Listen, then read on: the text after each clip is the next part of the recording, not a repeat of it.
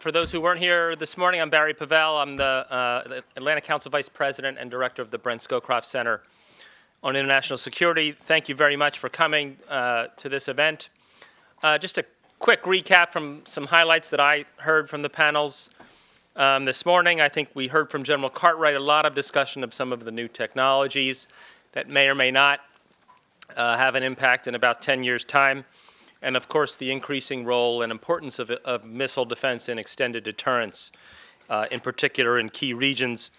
Uh, we had a very active Europe panel about, about the new security environment there and how should the United States and the rest of the NATO alliance think about Russia, even though the uh, European phased adaptive approach was designed and deployed to deal with the uh, Iranian ballistic missile threat.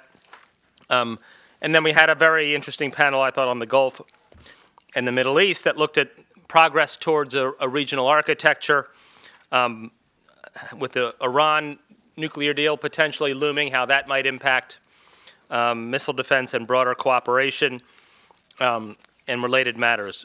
And now we'll turn to um, a, a, really uh, um, important discussion with Principal Deputy Undersecretary of Defense for Policy Brian McKeon um, the second uh, highest ranking uh, policy official in the Pentagon, to hear his thoughts and the U.S. government's perspective on the challenges posed by ballistic missiles to the homeland, to our allies and partners, and the efforts that Washington is leading to mitigate this challenge and to uh, more effectively deal with it and continue the progress that's been made over several administrations on missile defense.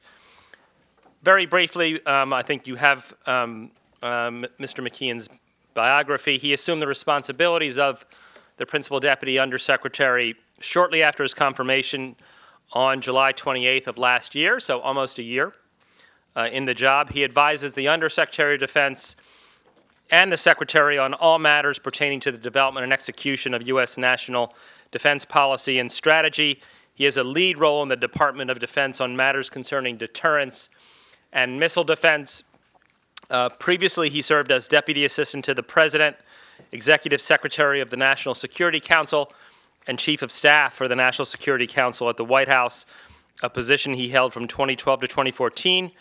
He, prior to that, he was Deputy National Security Advisor to the Vice President from 2009 to 2012 when, when Brian and I worked together um, on this issue, among others.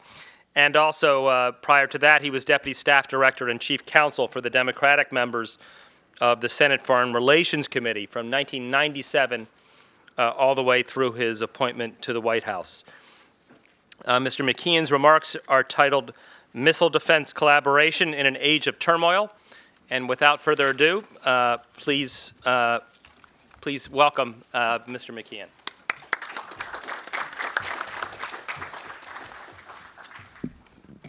Thank you very much, Barry, uh, and thank you for having me here. It's good to see some former colleagues like Barry, uh, who, as he said, we worked together at the White House in the first term. Uh, Ian Brzezinski, who's uh, we worked together in the Senate. He worked for the other senator from Delaware, Bill Roth, and then for the chairman of the Foreign Relations Committee, Senator Helms, when I was working for Senator Biden. Uh, bipartisan family of public service. The Brzezinskis, his brother, is on is on the Democratic side, working for the president uh, now as our ambassador to Sweden, and obviously you know uh, the important contributions his father has made to the to the country. So I very much appreciate being here today. Uh, the Atlantic Council has brought together a very impressive group of experts on missile defense, and it's my honor to be here to talk about our administration's approach to it. At the outset, I will confess that I'm not really an expert. I'm kind of a generalist. Uh, and I could not explain many of our technologies. I've had people try to explain them to me, but uh, if you really want to talk to a missile defense expert, we'll get Admiral Syring up here. Uh, I'm certainly not as knowledgeable as your morning keynote speaker, General Cartwright. I spent a lot of time with him in the Situation Room in the first term. He speaks very softly in that setting, but he always said something that was worth listening to. I have another confession I would make. Uh, earlier in my career, I was a bit of a skeptic on missile defense and supported the work of uh, a senator from Delaware that I mentioned named Biden, who, like a lot of Democrats in the Congress in the 1980s and 1990s, was concerned about the prospect or the impact of national missile defense on strategic stability with the Soviet Union and later the Russian Federation. We've come a pretty long way from those debates, and the threat to our country, to our deployed forces, and to our allies and partners has advanced considerably. I can tell you there is no debate within the administration about maintaining the President's commitment to missile defense. Indeed, in the past few years, the President has committed to significantly expand the number of ground based interceptors in the face of the increased threat from North Korea's nu- nuclear and missile program. And the administration has actively advanced our regional programs in concert with our partners, consistent with the strategy we laid out in the Ballistic Missile Defense Review issued in the President's first term. It's that strategy and our efforts to implement it that I'd like to talk to you about today. The foundation for our current missile defense policy remains as it was articulated in 2010 in the Ballistic Missile Defense Review, or BMDR. For homeland defense, it provides we will defend against a limited ICBM attack and stay ahead of the North Korean and Iranian long range missile threats. The review made plain that our regional strategy would be based on partnership. Specifically, it set forth three key principles. First, that we will work with allies and partners to strengthen regional deterrence architectures based on the foundation of strong cooperative relationships and appropriate burden sharing. Second, that we will pursue a phased adaptive approach to missile defense within each region, tailored to the threats and circumstances unique to that region. And third, because the potential demand for missile defense assets over the next decade may exceed supply, the United States will develop capabilities that are mobile and relocatable. Despite significant changes in the international environment since 2010, including the Arab Spring and Russia's illegal actions in Ukraine, the core principles of the BMDR have held up pretty well and were recently revalidated in the Quadrennial Defense Review conducted last year. The United States has taken a number of steps to strengthen our homeland missile defense capabilities, primarily in response to the growing ICBM threat from North Korea. We are increasing the number of ground based interceptors from 30 to 44 by 2017, and we have deployed a second forward based radar in Japan, which will provide improved tracking of North Korean ballistic missiles. We've also deployed a THAAD system to Guam to better protect U.S. territory in the Pacific. Our ground based mid course defense system is designed to protect the United States from a limited ICBM attack. It is not designed to defend against a large scale attack from Russia or China, a scenario we view as ex- an extremely remote possibility given the credibility of our deterrent. Our homeland defenses are designed to prevent potential adversaries like Iran and North Korea from seeking to coerce or intimidate us with long range ballistic missiles and to reassure our allies that our security commitments are reliable. And of course, the interceptors also provide a defensive capability in the event that deterrence fails. Our current focus, in addition to adding interceptors at Fort Greely, Alaska, is to increase the reliability and effectiveness of the Homeland Missile Defense System.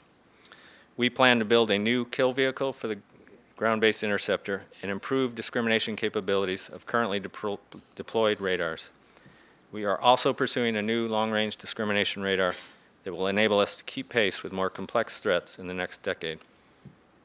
Finally, we continue to study the best locations for an additional missile defense interceptor site in the eastern United States. Identifying potential sites and preparing an environmental impact statement will shorten the time required to deploy interceptors to a new site should we decide that we need one. Outside the United States, we must work with allies and partners around the world. We cannot do it alone. As the BMDR underscored, our partners must also share the burden and work together. Let me take you on a bit of a geographic tour to highlight some of this work. In the Asia Pacific region, working with the United States, Japan has built uh, its own layered missile defense system consisting of Aegis BMD ships equipped with SM 3 interceptors. It has Patriot batteries, early warning radars, and a sophisticated command and control system. We are also partnering with Japan to co develop the Standard Missile 3 Block 2A interceptor. I want to congratulate Admiral Syring, the director of our Missile Defense Agency, and the team from U- the United States and Japan on the success of recent SM3 Block 2A tests, which was a success. This result is a testament of the expertise and collaboration between the United States and Japan. The capabilities of this new missile not only offer benefits for the Asia-Pacific regional defense, but for Aegis BMD ships and Aegis Ashore systems worldwide. The Republic of Korea also has missile defense capabilities, including its own Patriot batteries and a network of sea and land-based sensors. The Korean government recently announced that it will seek additional funding next year for the Korean air and missile defense. We welcome the ROK's commitment to enhance its own systems. There has been a lot of speculation in the press about whether we intend to seek to deploy the THAAD system to Korea. It's no secret that we're looking at this option, but we have made no decisions, and before proceeding with such a decision, we would undertake close consultation with our treaty partner in Seoul.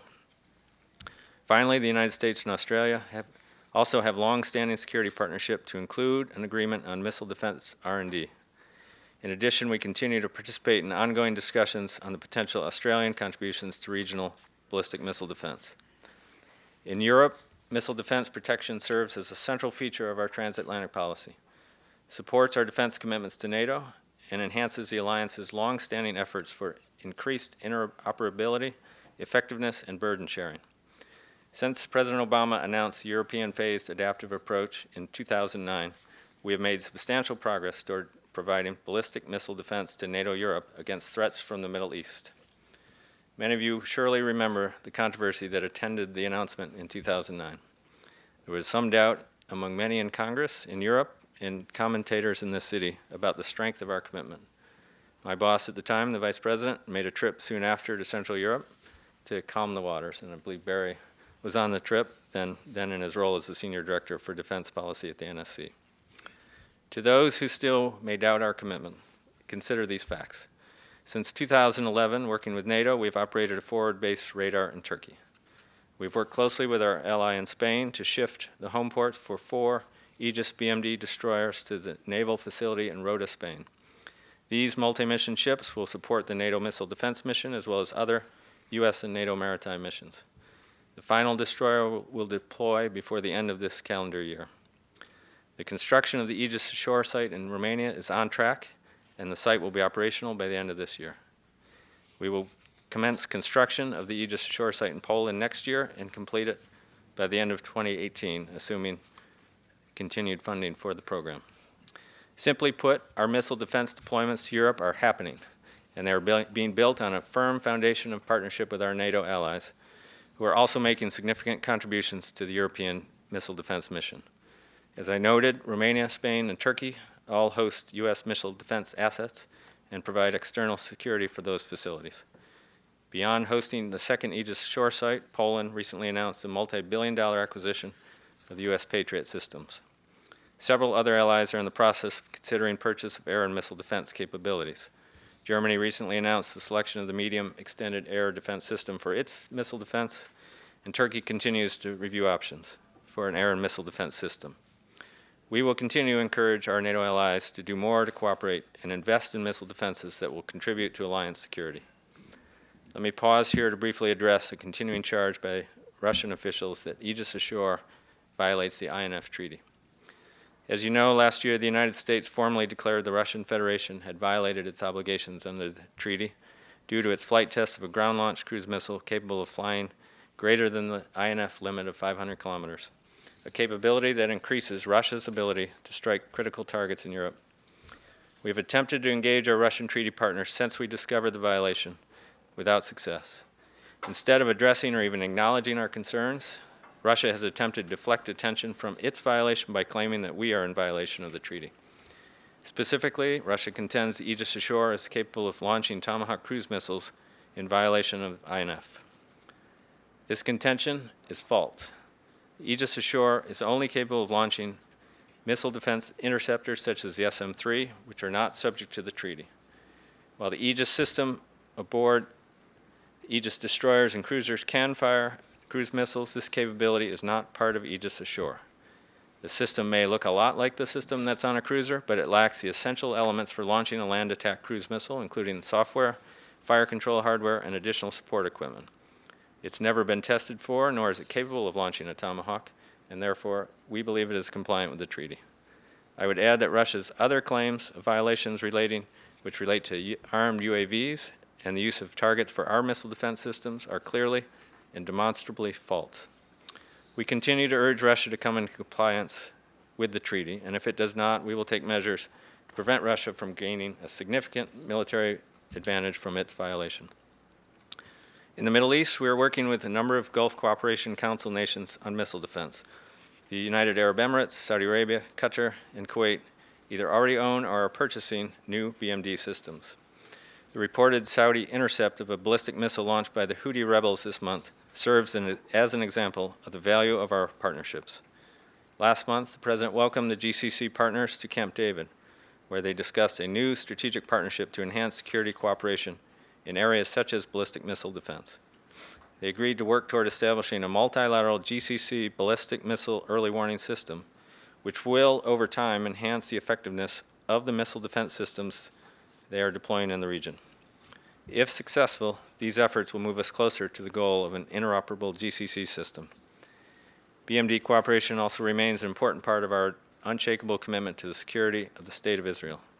In addition to foreign military financing, the United States has provided more than $3 billion in missile defense assistance to Israel since 2001.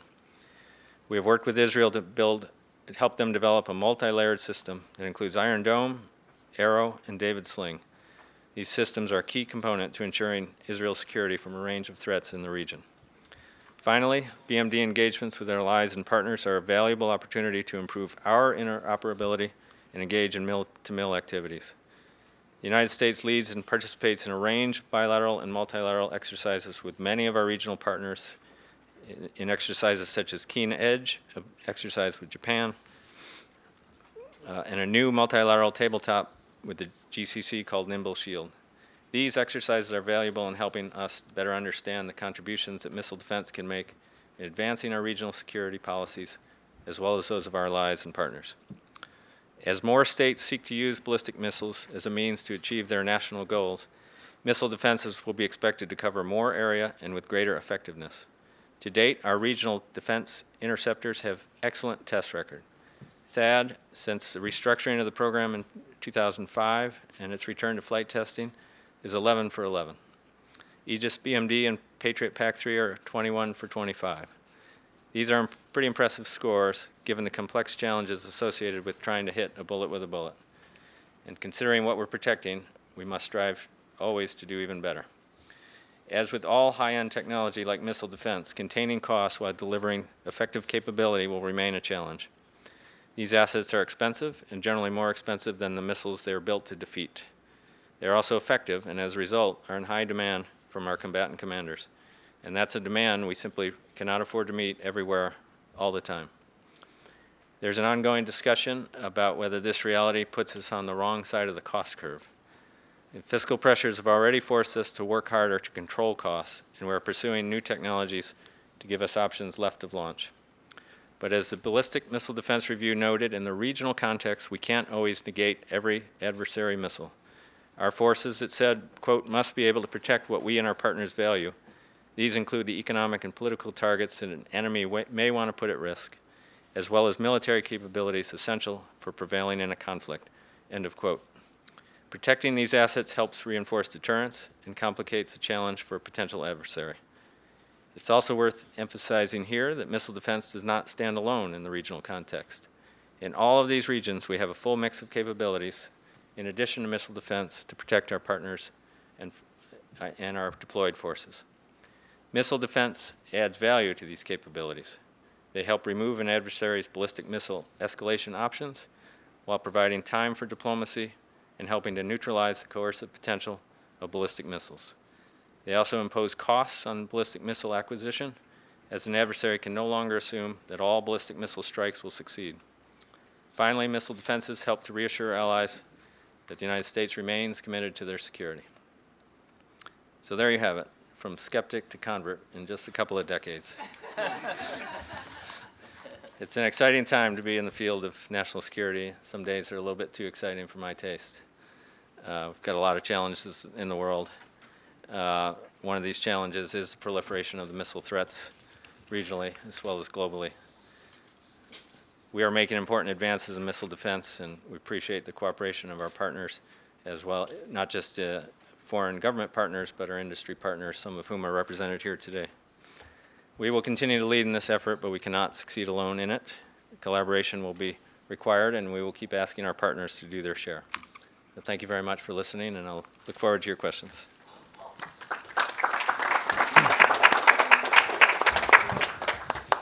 Well, thanks very much, Brian. It was truly a uh, tour of the world, um, and really, really very much uh, sort of frames the panels we've had here so far. And it's also really nice to uh, being having a conversation with you outside of the crush of the Situation Room, albeit on the same issues that we uh, spent quite a bit of time on. Um, so I wanted to first sort of uh, address, hear from you about the, the European missile, missile defense approach. I mean, we, as you mentioned, we developed, uh, the administration developed the European phase adaptive approach and announced it in September of 2009. And certainly since then, the security environment in Europe has really changed significantly. But, and that architecture was focused on, on a possible threat from Iran, both in capacity and orientation and in the political arrangements and everything else. I mean, the alliance adopted this to deal with Iran. And so, what I wanted to just get from you, and I know there's, there's um, uh, no new policy yet out there on how to, on, on, on uh, what to do regarding this missile architecture, missile defense architecture as it relates to Russia. But how does the administration see this? And th- are there tensions, sort of, uh, you know, related to the strategic nuclear balance versus de- de- uh, defending territories, populations, and fielded forces. But how, how should, can you help us think about how the administration views the question of missile defense in Europe in light of a renewed uh, military threat from Russia? So, Barry, as you said accurately, the European phase adaptive approach was never aimed at Russia. It was aimed at a threat from the Middle East. Uh, and that remains the case. We've explained to the Russians since 2009 that this system is not about them uh, and has no capacity to deal with their strategic deterrent. Uh, Jim Miller, one of my predecessors, I think, met with his counterparts multiple times in the first term, tried to even explain the physics and the science of it, why our systems could not catch theirs, essentially. Um, I don't think they believe us, but that, that remains our view and our position, and uh, that has not changed. I think, uh, in a broader sense, what I'd say about this, Barry, is Russia's actions in Ukraine uh, starting last year and continuing uh, to this day, uh, and some of the saber rattling they are doing has obviously caused NATO and the NATO alliance to think differently about Russia than it has for the last 20 years. The Secretary of Defense is in Brussels today for the NATO ministerial, and I'm sure it's a lot of part of the conversation both in the Council uh, and in, in the margins and in his uh, bilateral meetings with his counterparts. And so, as a general matter, both here in, in Washington and, and in Brussels, we're thinking differently about Russia than we have for the last 20 years. So, a lot of thinking going into planning of how we fulfill the commitment of uh, Article 5 of the North Atlantic Treaty and uh, how we, as an alliance, not just the United States, are prepared to do that. Um, as I na- noted in my remarks, the, the Polish government is investing a great deal in integrated air and missile defense modernization. I believe they've committed $10 billion. I'm not sure how much of that will go to our friends in, in, in industry here for the Patriot. Not, I forget the dollar figure that's devoted to that, but it's a big number. And we're asking our other partners to do the same. Um, I think I'll stop there. It's, it's, so it's ongoing, and you know perhaps we'll see um, coming out of the defense ministerials and other other meetings. I thought it, this is a good time too to shift a little bit southeast. We have uh, a deadline next week regarding the um, P5 plus one negotiations with Iran about their nuclear program. The alliance's missile defense uh, architecture was really focused on Iran. Um, do you see any uh, impact? Let's say there's a deal, which I know the administration is pushing very hard, working with its allies and partners towards a deal. If there's a deal, do you see that impacting the missile defenses either in Europe or in the Gulf? Or again, how is the administration sort of conceiving of the post missile defense policy questions, uh, assuming that a deal is, is indeed completed? I don't think it changes our outlook for the requirements for missile defense either in Europe or in the Middle East.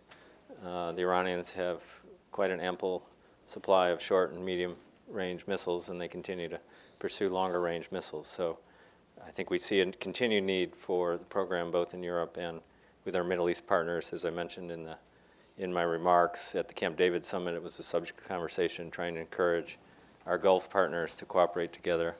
They haven't always been so keen to do so. They have their own internal differences within the region, uh, but they certainly see the threat uh, from Iran continuing, even if there is a successful nuclear negotiation in a lot of other areas. It's the missile threat that they pose, their actions in uh, supporting terrorist activities or support for various groups in the, in the region. So there's a lot that we remain concerned about in terms of Iran's behavior, uh, quite apart from the nuclear deal.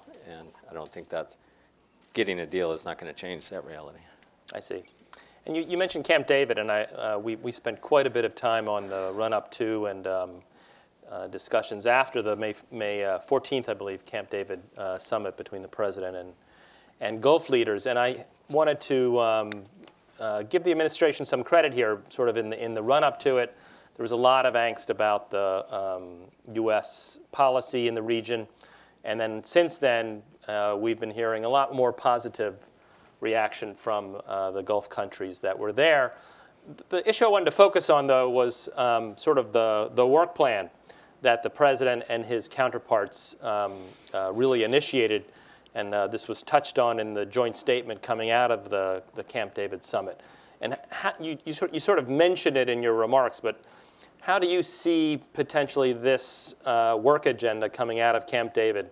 Um, not just continuing the very sort of slow incremental progress over the course of a couple of decades, and our previous panel ad- addressed it on missile defense, but do you see this sort of jump-starting it? Uh, You mentioned the possibility of a, a multilateral approach in your remarks, and I was wondering if you could give us some sense of the trajectory we might expect, uh, the progress that might be made between now and when the, when the leaders next meet, which, which I believe will be in about a year.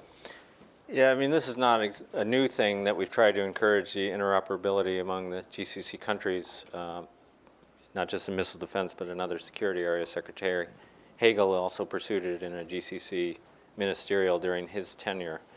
Uh, and I think it'll be, you know, it's hard to predict how, how it will go because we can't want it more than them, and they're going to have to make some decisions to invest in a, in a common architecture that is integrated and talks to each other. And so we can help facilitate that and encourage them and continue to provide whatever advice and technology will advance that prospect.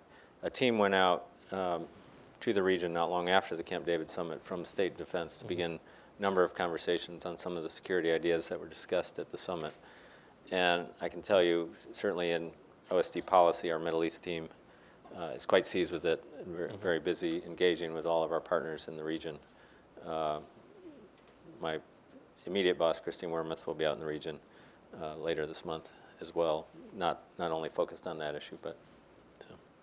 Great. All right. So we'll, we'll, be, we'll be watching closely and um, looking forward to the progress. I'll cover one more region and then would love to uh, engage the audience uh, in our remaining time with questions for the Principal Deputy Undersecretary. And the region that's left is Asia. There's a lot of angst in Asia, uh, most um, prominently with some of China's um, uh, land reclamation efforts regarding the South China Sea. Um, how is the administration now conceiving of its missile defense capabilities uh, regarding China, even if policy is that it's not relevant to the strategic nuclear balance and to, and to strategic nuclear deterrence regarding China? There is a latent capacity, and with China's uh, arsenal uh, not nearly as numerous as Russia's, it would seem that uh, this would be a bit more of a complex um, uh, set of questions for the administration to sort of uh, work through. So I, just if you could update us on how, how the administration sees sort of the, the, the missile defense equation with China. In a, in a broad sense, we're obviously watching very closely China's military modernization uh, and its activities uh, in the South China Sea and in the maritime space. And the Chinese government was just here for extensive conversations with us in both the strategic and economic dialogue and uh, strategic security di- dialogue that accompanies that session. Um, our missile defense forces in the region, as you know, are primarily concerned about North Korea and, and the threat uh, from the North Koreans, both to our partners in Japan and in, and in Korea. and of course the threat to our homeland from uh, North Korea's ICBM capabilities that it's building and pursuing. Um, so, in a broad sense, I would say we're thinking about China as a rising power and its military modernization program. And we always think ahead to the future about what that might mean, uh, but I don't think I'd want to get too specific about what that might mean for our missile defenses in the region. I think that's we're not we're not looking forward to any kind of conflict with China. That's not something we seek. Uh, we seek a peaceful rise of, of China and working with our Asian partners, um, addressing the security challenges in the South and East China Sea. Uh, so I think I'll just leave it there. Okay. Now's the chance for some questions from the uh, audience. And I think I'll start in the very back with the gentleman uh, in the middle. If you could identify yourself and uh, ask succinct questions, that would be great. Thank you. Dong Huiyu with China Review News Agency of Hong Kong. I just have a follow-up question on China. Uh, I know China right now is concerned about the uh, possibility that the expanding uh, defen missile defense system of the United States would target China and include Taiwan. And on the other hand, the U.S. is concerned about the increasing capability of the missile defense of China would compromise the deterrence of the U.S. So I just would like to know what's your thought about that? What's the policy of the U.S. missile defense uh, policy toward China? Thank you. So, as I said in my re- prepared remarks, our Homeland Defense System, uh, based at Vandenberg Air Force Base in Fort Greely, Alaska, is a limited defense system uh, against potential ICBM attacks. It's aimed at the threat from North Korea and the aspirations for Iran for, for a long range missile is never been intended uh, or uh, aimed at defending against the Chinese or Russian deterrent. It, it could not defend against an overwhelming barrage from either of those countries, but it, we don't expect such an attack either. So that, that is the policy of the United States, that we have a limited ICBM system defending against North Korea and Iran. Yes, over there.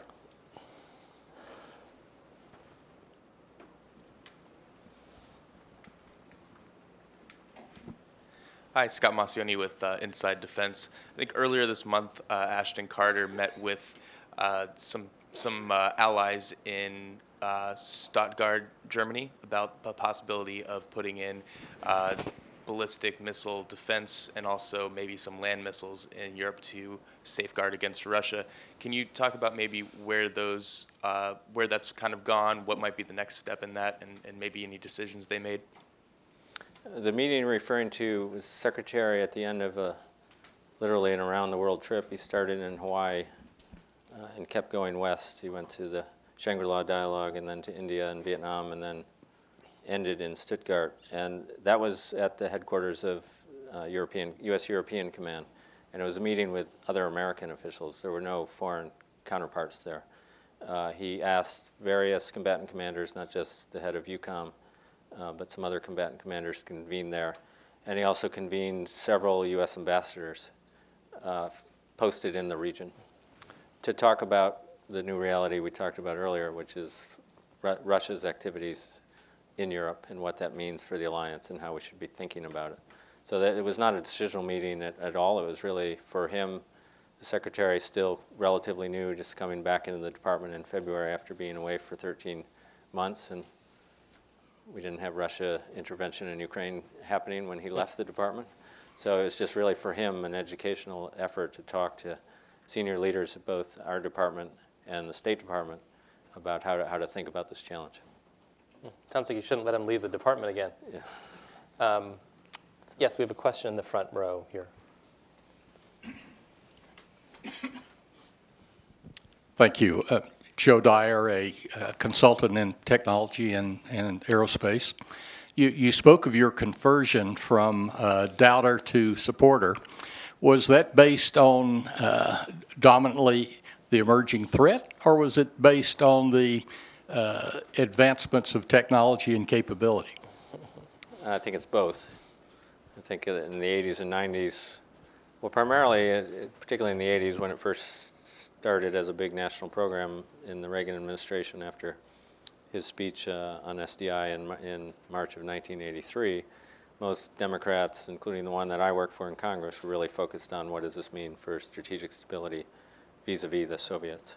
And then, as I recall, although I have trouble remembering what happened last week, much less 20, 28 years ago, there were a lot of challenges with the technology in the early days. And, uh, but now the threat is much different. I don't think anyone in those days was thinking the North Koreans would really make this kind of advance uh, with the technology, and we've obviously gotten better at it. Uh, you know, what I'd say also is never bet against American scientists and technology advances. When, uh, when I was in the Senate in the late 90s, there was a debate about the Comprehensive Test Ban Treaty, and you had two, two anomalies or two the different parties were on two different sides of a science question. The Democrats were on, on missile defense skeptical that we could make it work. And that was in the missile defense context. In the CTBT context, the Comprehensive Test Ban Treaty, there's a lot of skepticism of opponents of the treaty, most of them not in the Democratic Party, uh, about whether our, science, our scientists could sustain a nuclear stockpile without testing. And what our lab directors will now tell you, I know I'm getting off topic here, but I'm just making a broader point.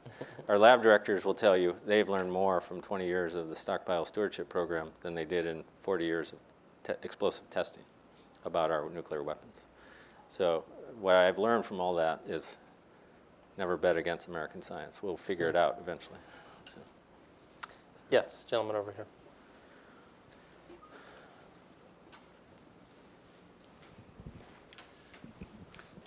My name is Songchul Ri with SBS Seoul Broadcasting System from South Korea.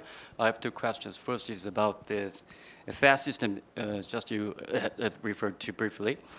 Uh, actually, I'd, I'd like to ask you the, what you have in mind on the policy of the possible deployment of that system on the Korean Peninsula. Why the, your final decision is delayed? Is a factor? Is there a factor of international political environment like China, or uh, just logistically, you are not ready. And the second question is, is some uh, experts and analysts uh, issued a report that uh, uh, urging uh, reintroducing United States tactical nuclear weapons on the Korean Peninsula to deter North Korean nuclear weapons. Is it a viable, thinkable option? On the first issue of the THAAD in Korea, we don't have a lot of THAADs in the United States Army. There's a limited number of uh, THAAD units. And so the secretary and the chairman uh, are constantly looking at that question of where we have a requirement for them. And the primary motivator for us, most of the time in this instance, is protection of deployed forces. So if you look at where we have them, uh, that's usually why they're there. The U.S. Forces commander has to worry about the security of 28,000 uh, military forces based in, in the Republic of Korea. So that's what would motivate him. And we need to have a conversation with our partners in Seoul about this. It's not about China, it's about protecting uh, our deployed forces from the North Korean missile threat. On the second issue of tactical nuclear weapons in Korea, that's not something we're considering. Yes, another question here in the second row. Hi, Victor Primov, FMS. Uh, could you please further expand uh, on the new Nimble Shield program for the GCC countries? What is it? How is it going to work? Is there going to be a GCC secretariat similar to the NATO commander? And does the no, uh, Nimble Shield give our GCC partners the authenticity of US, USA commitments to protect them from Iranian nuclear threats? Nimble Shield is just a tabletop exercise. I wouldn't exp- uh, overstate what it, what it is.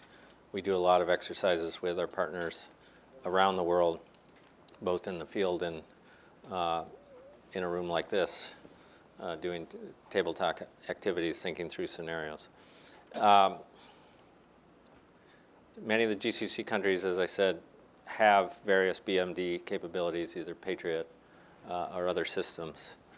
And what we've tried to encourage them to do is to integrate them architecturally. Um, and first thing you would want to do is have the sensors talking to each other and then communicating back to each of the capitals. So that's the idea of this multilateral early warning system. Have a common operating picture that the partners could share on a multilateral basis rather than just bilateral. They're so close together geographically, many of them that are on the across the water there from Iran. It, it only makes sense for them to share what they're seeing, and that's I, I couldn't speak for the GCC about whether they're talking, looking ahead to a secretariat for this purpose. Just as a point of fact, there is a GCC secretary, but it's not only a military uh, um, gathering. I think we have time for one more question, if there is one. In light of that, uh, please join me in thanking the Principal Deputy Undersecretary for coming. Thank you very much for listening. And if you can um, stay in your seats, we have the next panel, which will begin right away.